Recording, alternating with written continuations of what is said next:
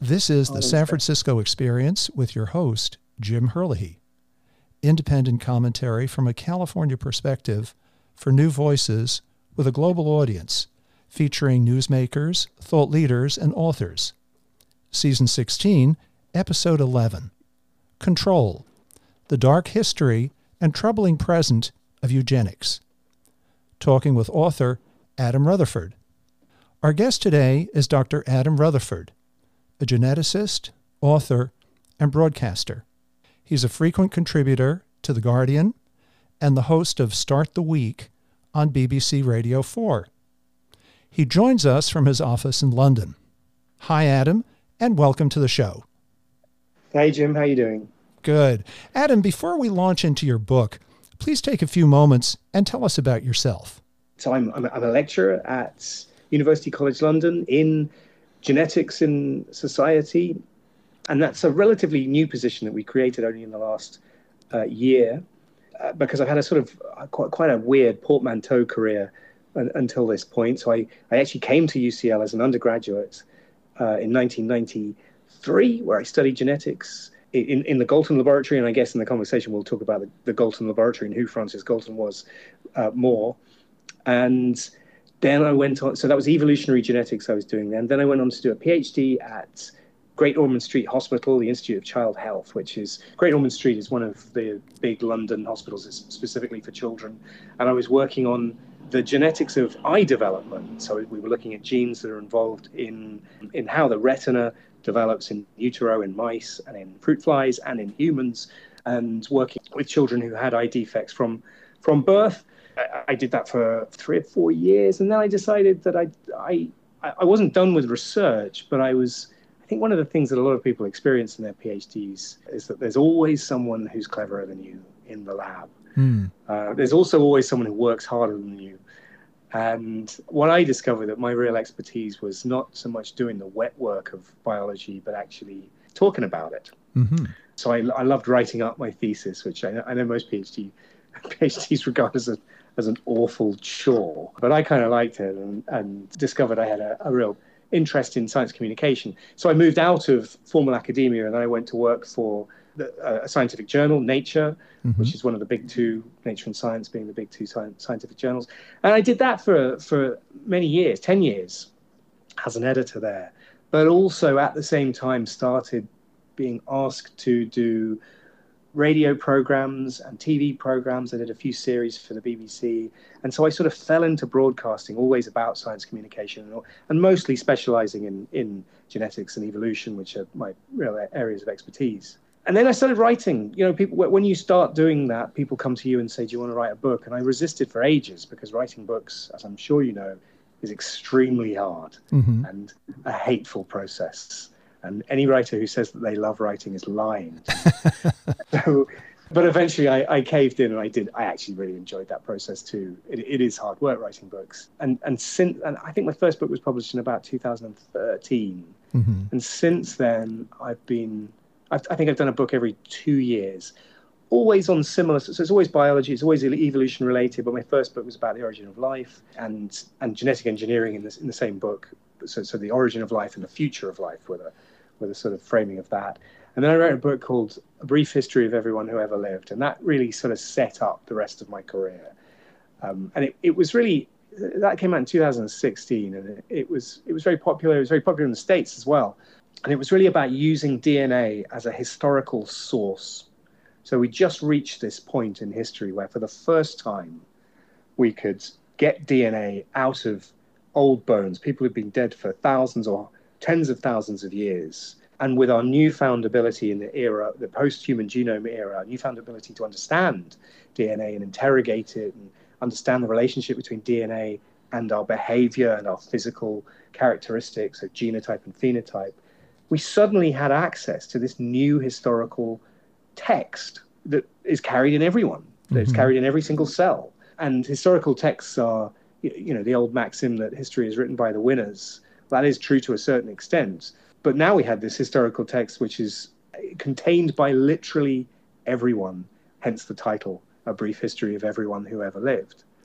And so within our DNA, we carry not just the evolution of our species and our family groups and our migration around the world, um, but also the history of disease and conflict. This it was a it was a lovely, gorgeous book to to write, and but and this is setting us up for this this current conversation.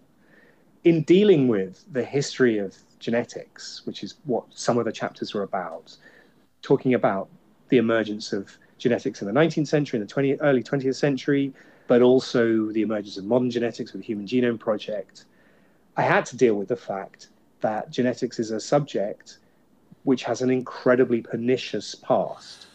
In that 17th and 18th century, biology emerged in parallel with scientific racism. And in the late 19th, early 20th century, genetics and other subjects like statistics and psychology emerged uh, in service of the political ideology of eugenics.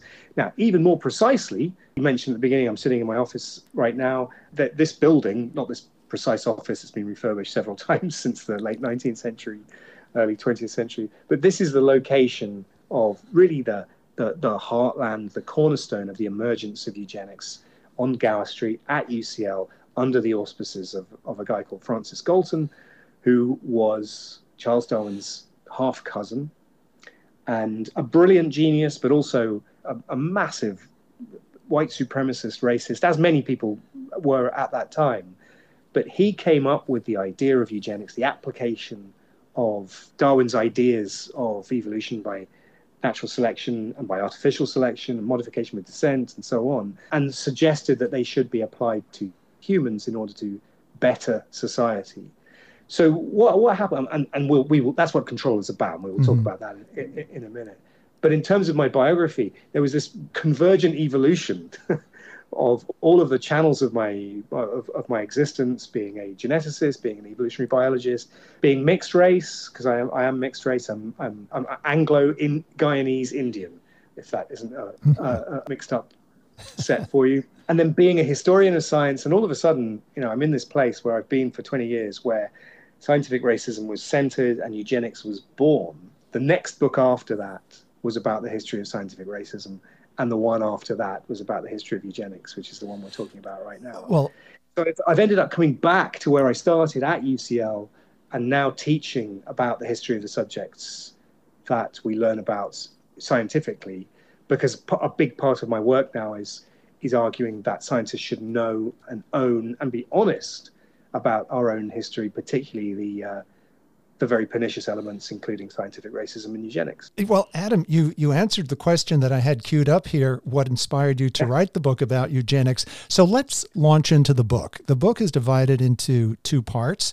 The first part is essentially the history of eugenics, and then the second part, of course, brings us up to current day and whether or not there is such a concept as modern eugenics. So at this point, let me hand off the mic to you and let's let's develop a conversation around the uh, around your book. I mean, the reason it, I structured it in that way is because I think most people, if if even if they're aware of the concept of eugenics, most people tend to associate the idea of eugenics with the the awful acts of the Nazis in, in the Holocaust.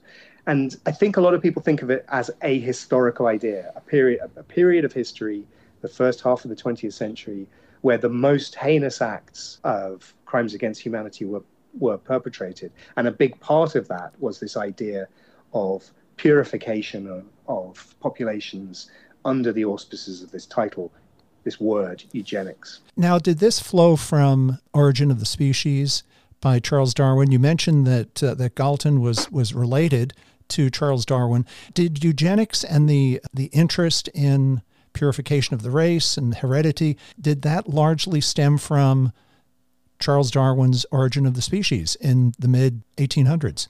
Right. So I'm, I'm going to prefix uh, prefix this this this answer with with something that I think is really important in being a both a scientist and a historian, which I'm I'm a sort of pseudo historian, but a, a science historian by default which is that as a storyteller, as someone who writes and tells stories on the radio and on TV, one of the things that I've always tried to do is swim in the complexity and not try to offer up simple narrative satisfaction, which is what storytelling demands of us. Unfortunately, you know, real history is is not linear and doesn't have these complete neat narratives with beginnings, middles, and ends. And I really want to encourage people to think about the complexities of how big ideas such as natural selection or eugenics emerge. So that's the sort of caveat, but I, I do think it's really important because the answer to your question is yes and no and maybe. And that's, you know, so it's a typically hand wavy answer that, that scientists often give. Galton was Darwin's half cousin, and he was an established celebrity already by the 1850s, by 1859, when The Origin of Species was, was published. And he Galton was very enamored with, with his cousin's brilliance. The first chapter of The Origin of Species, as everyone knows, is not about natural selection, but is about artificial selection. Darwin uses breeding, particularly in pigeons, to demonstrate that species are not I- immutable, that they change over generational time with the application of pressure of selection. Now, in fancy pigeons, it's selection based on you know whether they have big hairy feet or hairy feathery feet I'd be in real trouble for getting my taxonomy wrong there, uh, or various characteristics that they, they were actually using for competitive reasons. In natural selection, is uh, characteristics, behaviors, traits that enhance the survival of, of that individual. But that first chapter is about artificial selection, and Galton saw that if humans are biological creatures and, and subject to the auspices of evolution, as as, as was emerging from Darwin's work, then why couldn't we apply the same ideas of agriculture and breeding to humans mm-hmm. in order to change the society, to change the, the, the, frequency of desirable characteristics and undesirable characteristics in order to improve society, British society. Now, this is where the story, I think, that, that's that's a nice, neat, neat answer. The truth of the matter is that this idea is as old as Western culture and has existed. I think, I mean, I, in the book, I, I tried to document the first examples of eugenics type thinking.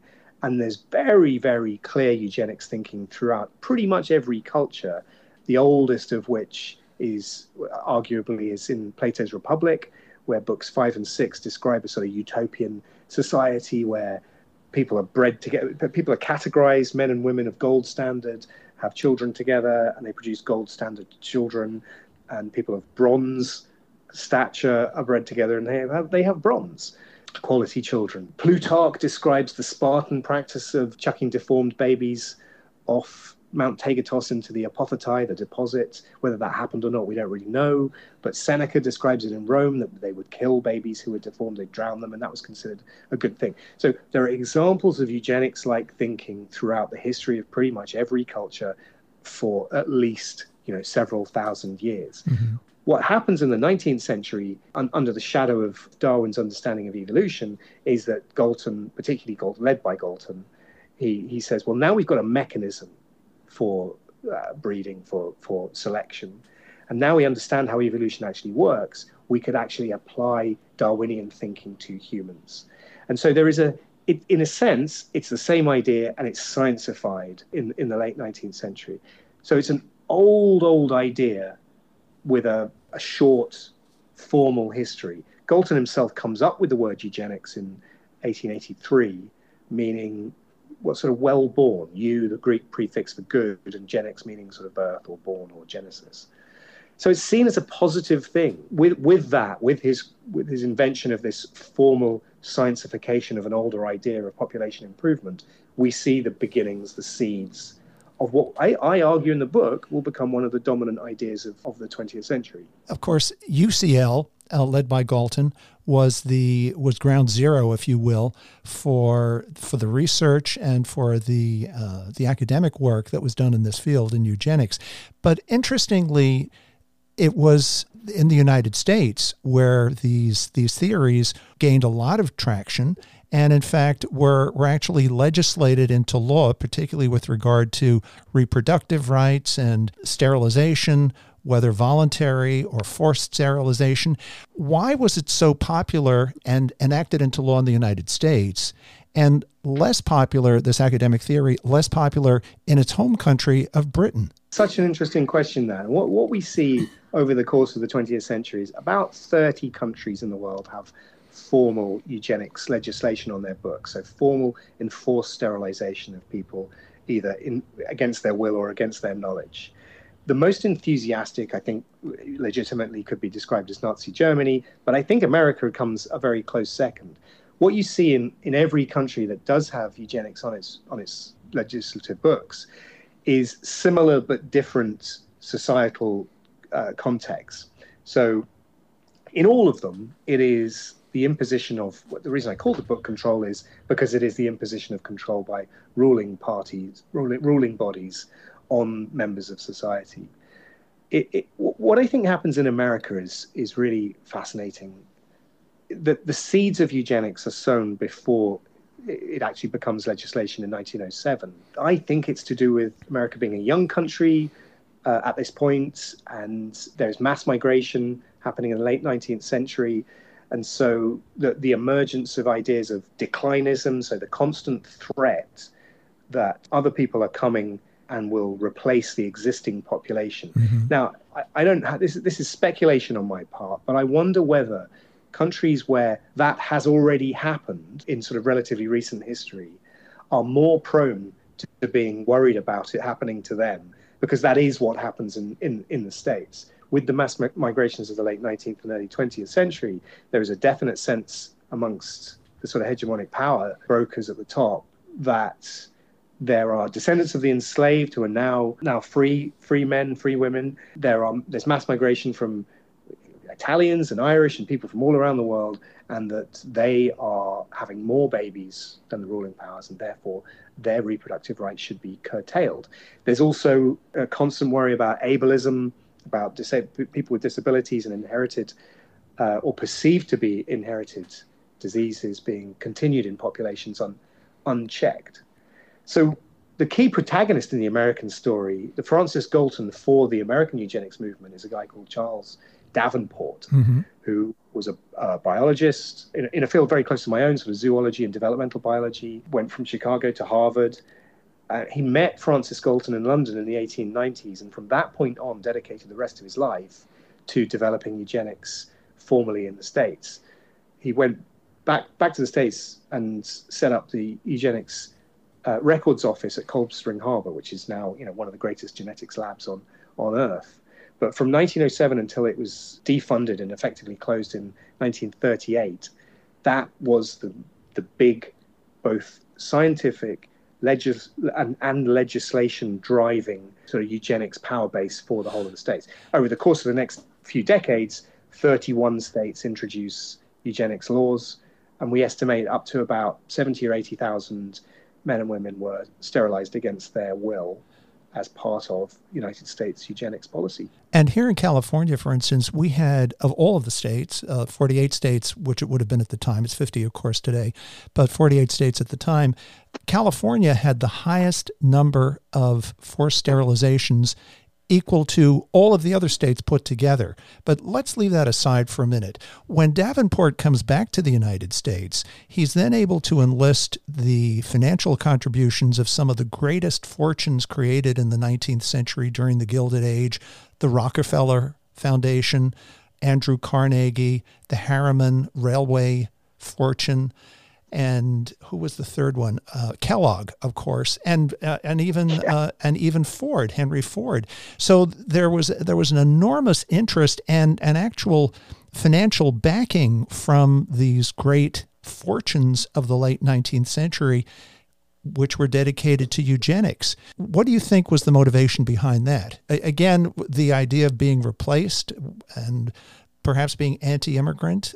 Is was there something more? I think this is the most fascinating aspect of this whole story. So forgive me if I get a bit enthusiastic here. the reason I think this is because when I when I when I lecture about this, I I, I ask people if in the audience if they've read The Great Gatsby, to which the the answer is almost always almost all the audiences say yes because it is one of the greatest novels of all time. I think it's the the great American novel, unimpeachably brilliant work of American literature. I've read it dozens of times since I was I don't know since I was a teenager because it was a set text when I was when I was at school. At what point did I realize that actually the first mention of eugenics in that book is on page about four, and that there's a theme of eugenics that runs throughout that book? Well, that was about three years ago. And, and I always ask audiences, you know, who who has recognized that The Great Gatsby is actually about eugenics? And everyone goes, what? But it's right there, right at the beginning. Tom Buchanan says, I've read this in a scientific book. He's quoting yes. a fictional book. He says, if we're not careful, the white race will be replaced. And, and stuff, you know, Buchanan is a, an absolute horror story in that in that book. You know, an obnoxious white supremacist, sort of pseudo fascist. But it's right there. And there's a really specific reason for that because Scott Fitzgerald was hanging around these people like the, like you mentioned, the, the, the Carnegies and the Rockefellers up in up in New York, upstate New York, and I was actually you know involved in introducing Charles Davenport to Mary Harriman, who was the widow of E.L.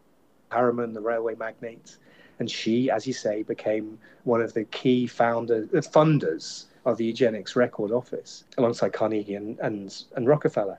Why, why the interest in this? Well, I, that's, that's very, in some ways, I think you're better pressed, to, better position to answer that. Those guys were, were American royalty. You don't have royalty anymore, not yes. since whatever happened in the 18th century. I don't really remember. I, I think we're going to claim you back at some point after the Queen goes. See how that goes. Rockefeller in, in 1910, 1912, 1913 is the richest man in America possibly by some calculations the richest American that's ever lived. The power that those guys had was uh, immense. But I think different to the UK, where the sort of wel- welfare state was introduced, well, formally in 1948, but there, there was a very clear sense that it was coming. Philanthropy is a, it was what these guys would, was a big part of the output of Rockefeller and Carnegie and those guys.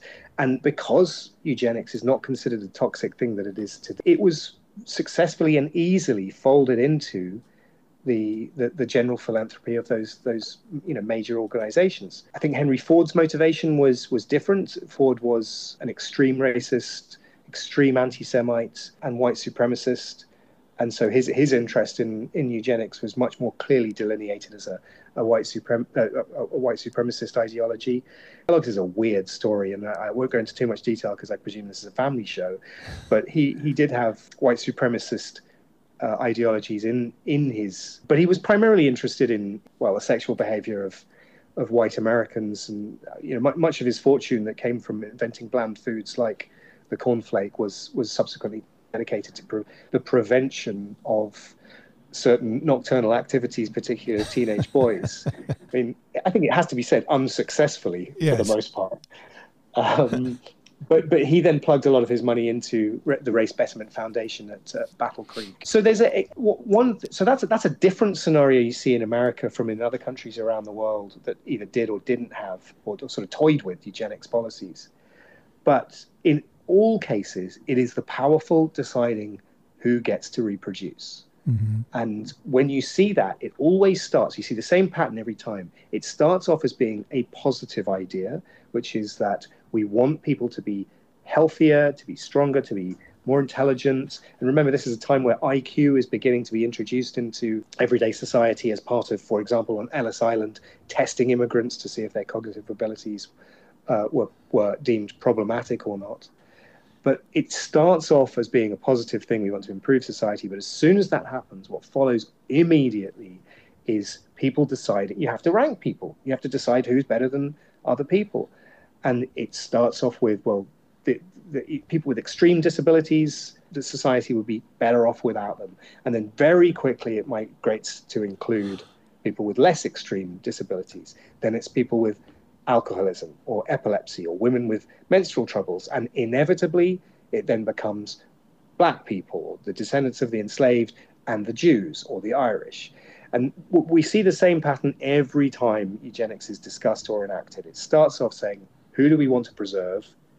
Which means that we have to decide who we do not want to survive. It ends up in the same place always, which is it, everyone everyone is excluded except for us. That's a, that's a great segue into Germany and 1930s Germany, because didn't the National Socialist Party, Hitler's Nazi Party, did they not look to the uh, the U.S. experience in and our uh, eugenics laws that had been put into place, and by the 1930s were were pretty widespread throughout the United States, and some of those decisions had been confirmed even at the Supreme Court level did the the the German Nazi party actually looked to the legal structure and the practices, the eugenics practices that the U.S. had been employing for a good 20 or 30 years, and then adopted them for 1930s Germany. And we all know where that led. Talk, talk to me about that part of the experience. Well, this, this, was, this was one of the most shocking things for me. I had a vague idea of this when I started writing the book, but it wasn't something that I'd, I'd covered in great depth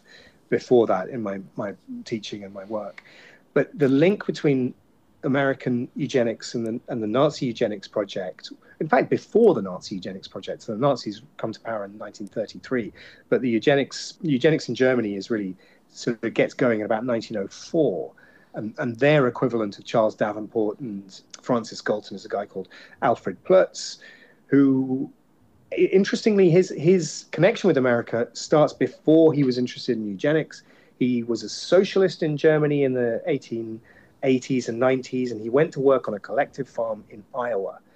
And I'm not please don't judge me on this. I'm not. I'm simply reporting what he said. He was so unimpressed by what he regarded as the low quality of the people on this Iowa farm that he returned to Germany and dedicated the rest of his life to the purification of the German people with a, a clear eugenics goal. He met Galton as well in the 1890s and was inspired by by this sort of totemic leader now, and began developing ideas of eugenics in Germany from 1904 onwards. But the connection with America, which is what you're asking about, is is really quite astonishing. So there's lots of communication between Davenport and Ploetz and, and others in Germany and, and in America uh, in the, in the 10s and the 20s. What one really key part of this story is that in, in 1920, Charles Davenport's deputy was a guy called Harry Laughlin. He was a sort of the, the eugenics enforcer from the Eugenics Records Office at Cold Spring Harbor he w- was aware that many states were introducing new eugenics legislation because they were campaigning for it and trying to normalize eugenics legislation across the states. But by 1919, 1920, Laughlin realized that they were drawing up legislation in an ad hoc way. So it was all a bit haphazard. And so he wrote a template legislation, a boilerplate um, eugenics law so that states could uh, have, a, have a sort of un- unified boilerplate legislation that they could pass much more easily. Okay, that then, then continued in through the 20s. And as eugenics is developing in, in Germany throughout the, the 20s and into the 30s, and, and then Hitler seizes power in, in 33. Hitler is virulently anti-Semitic and, and racist, as, as is you know well, well understood and well known. He was particularly interested in the eugenics policies of the states mm-hmm. and the connection between the financial connection and the intellectual connection between the American eugenicists and the, the now Nazi eugenicists was was cemented in 1933. One of the first pieces of legislation passed, the first part of what become known as the Nuremberg Laws, is passed in June, July 1933, and it is the first eugenics law in Nazi Germany. And it is a translation of the American Harry Laughlin's eugenics boilerplate. Mm. So the, the legal representation of, of eugenics is directly drawn from the American version from 1920 and indeed, there are two eugenic centers in Berlin at, at this time, filled with mostly German scientists working on things like twin studies. That many of them are anti-Semitic and many of them are not, which is worth talking about in, in, in, in a minute. But Harry Laughlin's out there as well. Charles Davenport's out there. One of them is funded by the Rockefeller Foundation. Hmm. And that funding continues in Nazi Germany until 1938, when things are very clearly looking like uh, we're, we're heading towards war, and the, the actions of the Nazis uh, pre-war in the 30s d- deemed to be deplorable, particularly the expulsion of the Jews. But during the during the 30s, for the for five years of the Nazi of the, of the Third Reich, there is intellectual, legal, and scientific influence that is directly coming from the Eugenics Records Office in Cold Spring Harbor. It's a bit of history which is I, I, I don't think it's well known. Um, and and I, I find it it's kind of shocked to realize this the the Nazis' clearest influence for their eugenics policies was the US. In the Nuremberg trials, yes. they directly cited American influence yes. as being their inspiration. Absolutely. And then of course that taken to its to its most extreme end was the final solution and the eradication of whole races of people, the Jews, the Roma, LGBTQ. So it was eugenics gone gone wild. Yeah, I think that's right, and I think it's important to make that distinction that that's the the final solution was not a pure eugenics ideology.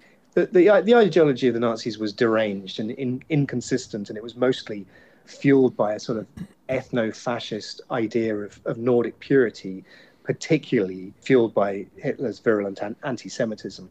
Some of the early eugenicists in Germany in the 1920s were not anti-Semitic and actually argued that because of the perceived success in intellectual spheres of particularly Ashkenazi Jews, that Nordic people would be would be enhanced by breeding, by mating with with Ashkenazi Jews.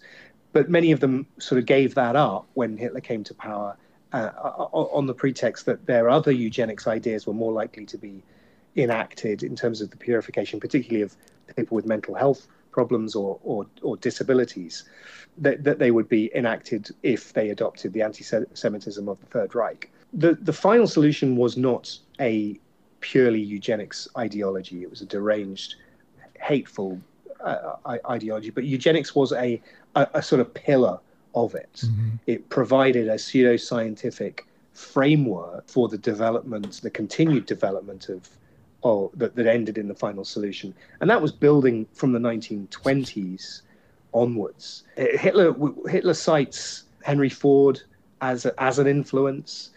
Uh, he also cites books by American writers such as Madison Grant early on in the Third Reich. Madison Grant had written a book in uh, 1918 called The Passing of the Great Race, which is a, a, a sort of wild white supremacist declinist fantasy where he talks about how the great civilizations of Greece and Rome and Egypt were actually seeded by Nordic people who, who descended from their, their, their woodlands in North Europe and then planted these great cultures and then retreated back. I mean, it's, it's absolutely crazy stuff. Fantasy. But that, fantasy stuff. He, he argues that Michelangelo and Leonardo, based on their measurements of their skulls in busts, so statues of them, he argues that they were Nordic people as well.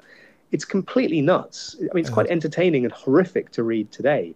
That, by the way, is one of the books that is the that is the fictionalized version in The Great Gatsby that uh, Tom Buchanan is reading. But the first American language book to be translated into German in 1933 after Hitler seizes power in February is The Passing of the Great Race by Madison Grant. Let's move on to the second part of the book that brings us up to today and brings us up to the the genome and gene editing and tell us about that morning in 2018 when your phone was ringing off the hook at six o'clock in the morning announcing the gene editing of those two little twin girls in China that was a strange day for me. I can tell you. So because I'm because I'm a, a broadcaster and I, I, present radio programs and I, I, I in some ways I'm, I, I, sort of represent genetics and evolution uh, to the broader public in in the UK. And so I often get asked to comment on stories in the news about about genetics. And yeah, as you say, well, this was this was late November uh, 2018, and uh, I woke up and I looked at my phone and I had dozens of messages and that does not happen very often. Mm-hmm. And they were they were from colleagues and friends and journalists asking for my comment on a story that I had no idea about because what had happened overnight in Hong Kong at a conference, a reproductive biology conference. Um, that I had that friends and colleagues were at. I knew it was going on because you know li- literally people from the same corridor I'm sitting in that right now were out at this conference. But what had happened is this guy, a, a Chinese researcher called He Jiankui, had announced in one of the early talks the birth of twin girls that he had genetically modified using CRISPR, this, this new gene editing technology, using the IVF process. He genetically modified, he'd attempted to genetically modify them to introduce a version of a gene called CCR5, doesn't matter, but see, to introduce a version of this gene which naturally occurs in some people and gives those people immunity to HIV infection. Now, the, the father of the of the girls was is as far as we know HIV positive, and so he was trying to introduce immunity to their to this, this couple's children. Now, for the first sort of few hours that this story had broken, the Chinese press had announced this as one of the greatest breakthroughs in the history of medicine. until they noted that the rest of the world, including me and the, the dozens of, uh, of anxious journalists who were phoning me and leaving me messages, until they realized that this was actually probably the greatest violation of bioethics uh, and a crime that has, that has occurred in, in, in living memory. He had effectively experimented on human embryos, which is illegal according to international frameworks, which were the result of, which developed out of the Nuremberg trials and, and rules that we have in place to stop human experimentation.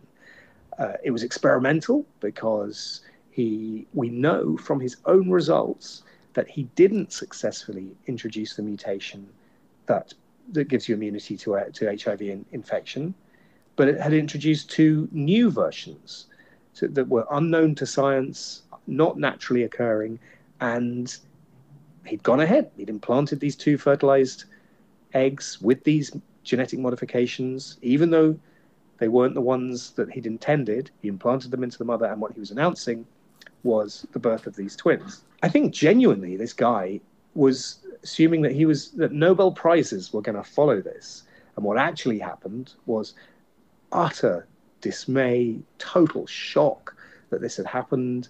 He was tried and spent three years in prison. He's out now and fined, I think it was 330,000 yuan. But it sort of kick-started a whole conversation about something that had been looming for a long time, which was the possibility of genetically modifying humans for specific design. And you asked me about the motivation for writing this book. This is actually how I start the book, telling this story, mm-hmm. because in some ways, this is the type of thing that people have been talking about for almost a century in science fiction. And then more realistically, in the 80s and 90s, when genetic engineering became a, a thing. Uh, and then more when CRISPR became a really a, a, new and much more easily deployable, and much more accurate form of genetic engineering. And then all of a sudden, we're having the same conversations that we were 100 years ago. Is it possible to change society using using breeding. So at this point, I thought, oh, okay. Now, now I see. You know, you know the cliche about history is that if you don't study it, you're doomed to repeat it. Yes. Well, the more you study the history of biology, the more you realize that what happens every time is that new technology reinvigorates old ideas. Is the is the genie out of the bottle with CRISPR, with gene editing? We we had this one isolated instance in China where where he he unsuccessfully tried to gene edit these two little girls. But is the genie out of the bottle? I mean, do we, who knows what other Frankenstein type uh, uh, experiments may have been conducted already. Where do we go from here with this new, fascinating, but somewhat ominous technology of gene editing? Well, that is the question, isn't it? And the second half of the, book, of the book is, de- is dedicated to really interrogating something which is a question that when I posed it to my my editor, she said, "What really is that really where you want to go with this?" Because what I wanted to do in the second half was ask the question: Would it work? Could it work?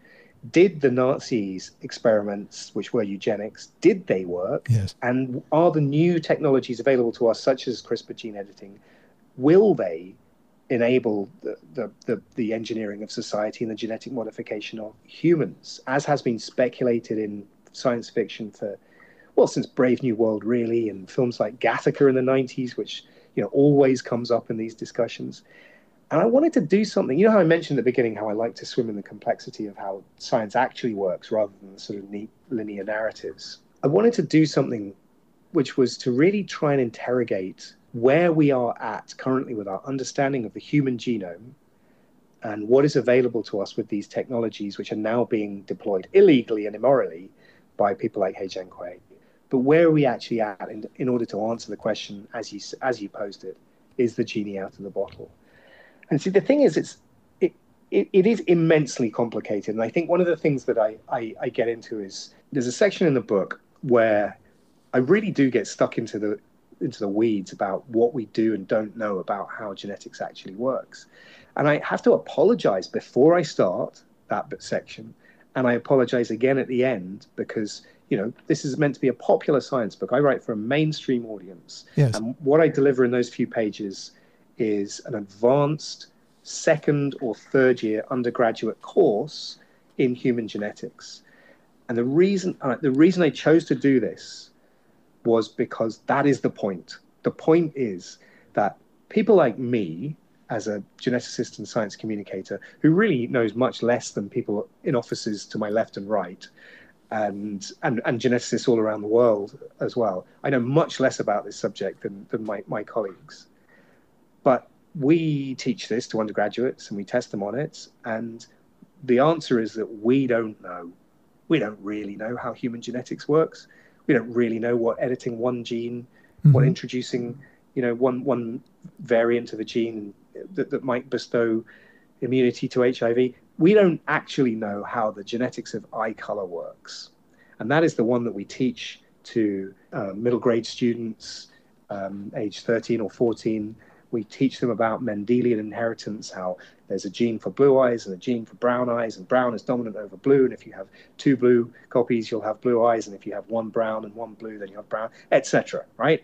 You know, your listeners didn't come here for a high school genetics lesson.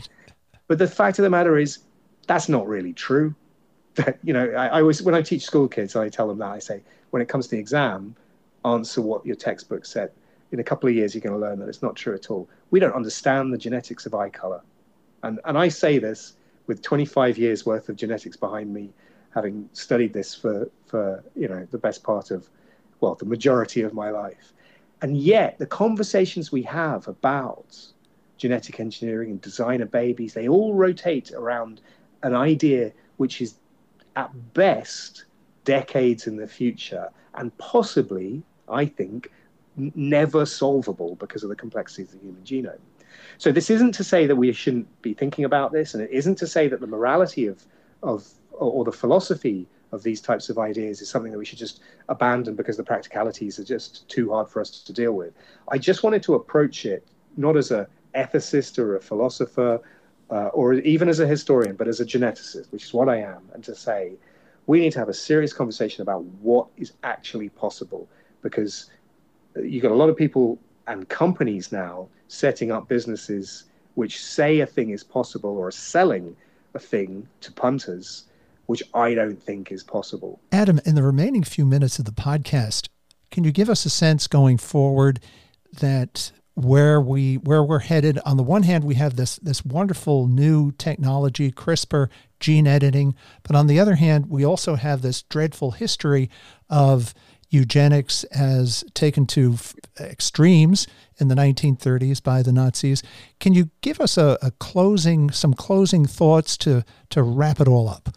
I, I think the most important idea in this book, and in, and in fact in much of my work, is that science is really interesting. Is I love. I, I, I didn't I didn't become a biologist uh, in order to talk about its pernicious history or to think about its morals or its ethics.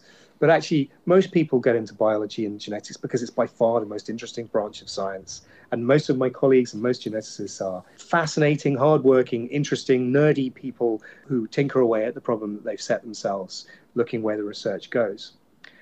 The problem with that is that if we don't if we don't know our own history, we don't know where these ideas came from, where they developed, where they evolved out of, then we are at risk of, of maintaining the the societal inequities and structures which which, uh, which which developed out of these eras of scientific racism and white supremacy, which is where our fields came from.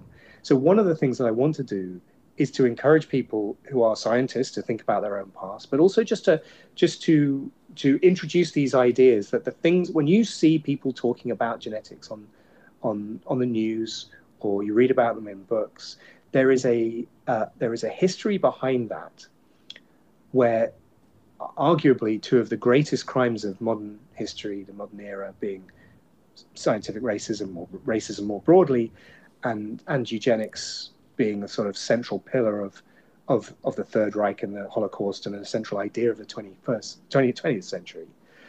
The legacy of those ideas persists in our society today. And if we don't know our history, then we are doomed to repeat them. And we see with He Jiankui or with genetic engineering or with the talk about um, selective abortions or um, IQ testing or polygenic scoring and embryo selection, which is now commercially available in the States. All of those types of ideas, which are enabled by new technology, brand new technology, are a recapitulation of things that have been discussed and in some cases enacted many times over in the 20th century. So, knowing that history, studying it, and appreciating where science can be bastardized and abused for political ideology, knowing that history is the best way that we have to inoculate ourselves against it being repeated. Adam, where can my listeners get a copy of the book Control The Dark History and Troubling Present of Eugenics? Amazon, I imagine, or any online booksellers? Available where everywhere where books are available. It's published by Norton, and the, the, I mean, this is worth mentioning, I think, because it came out in the UK this earlier this year, uh, 2021 is that year?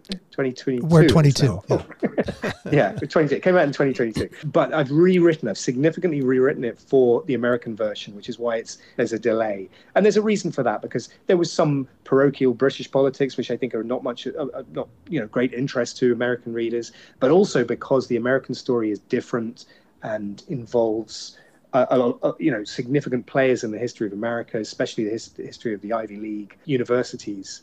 And so I've really enhanced the American angle on on this uh, on the American version.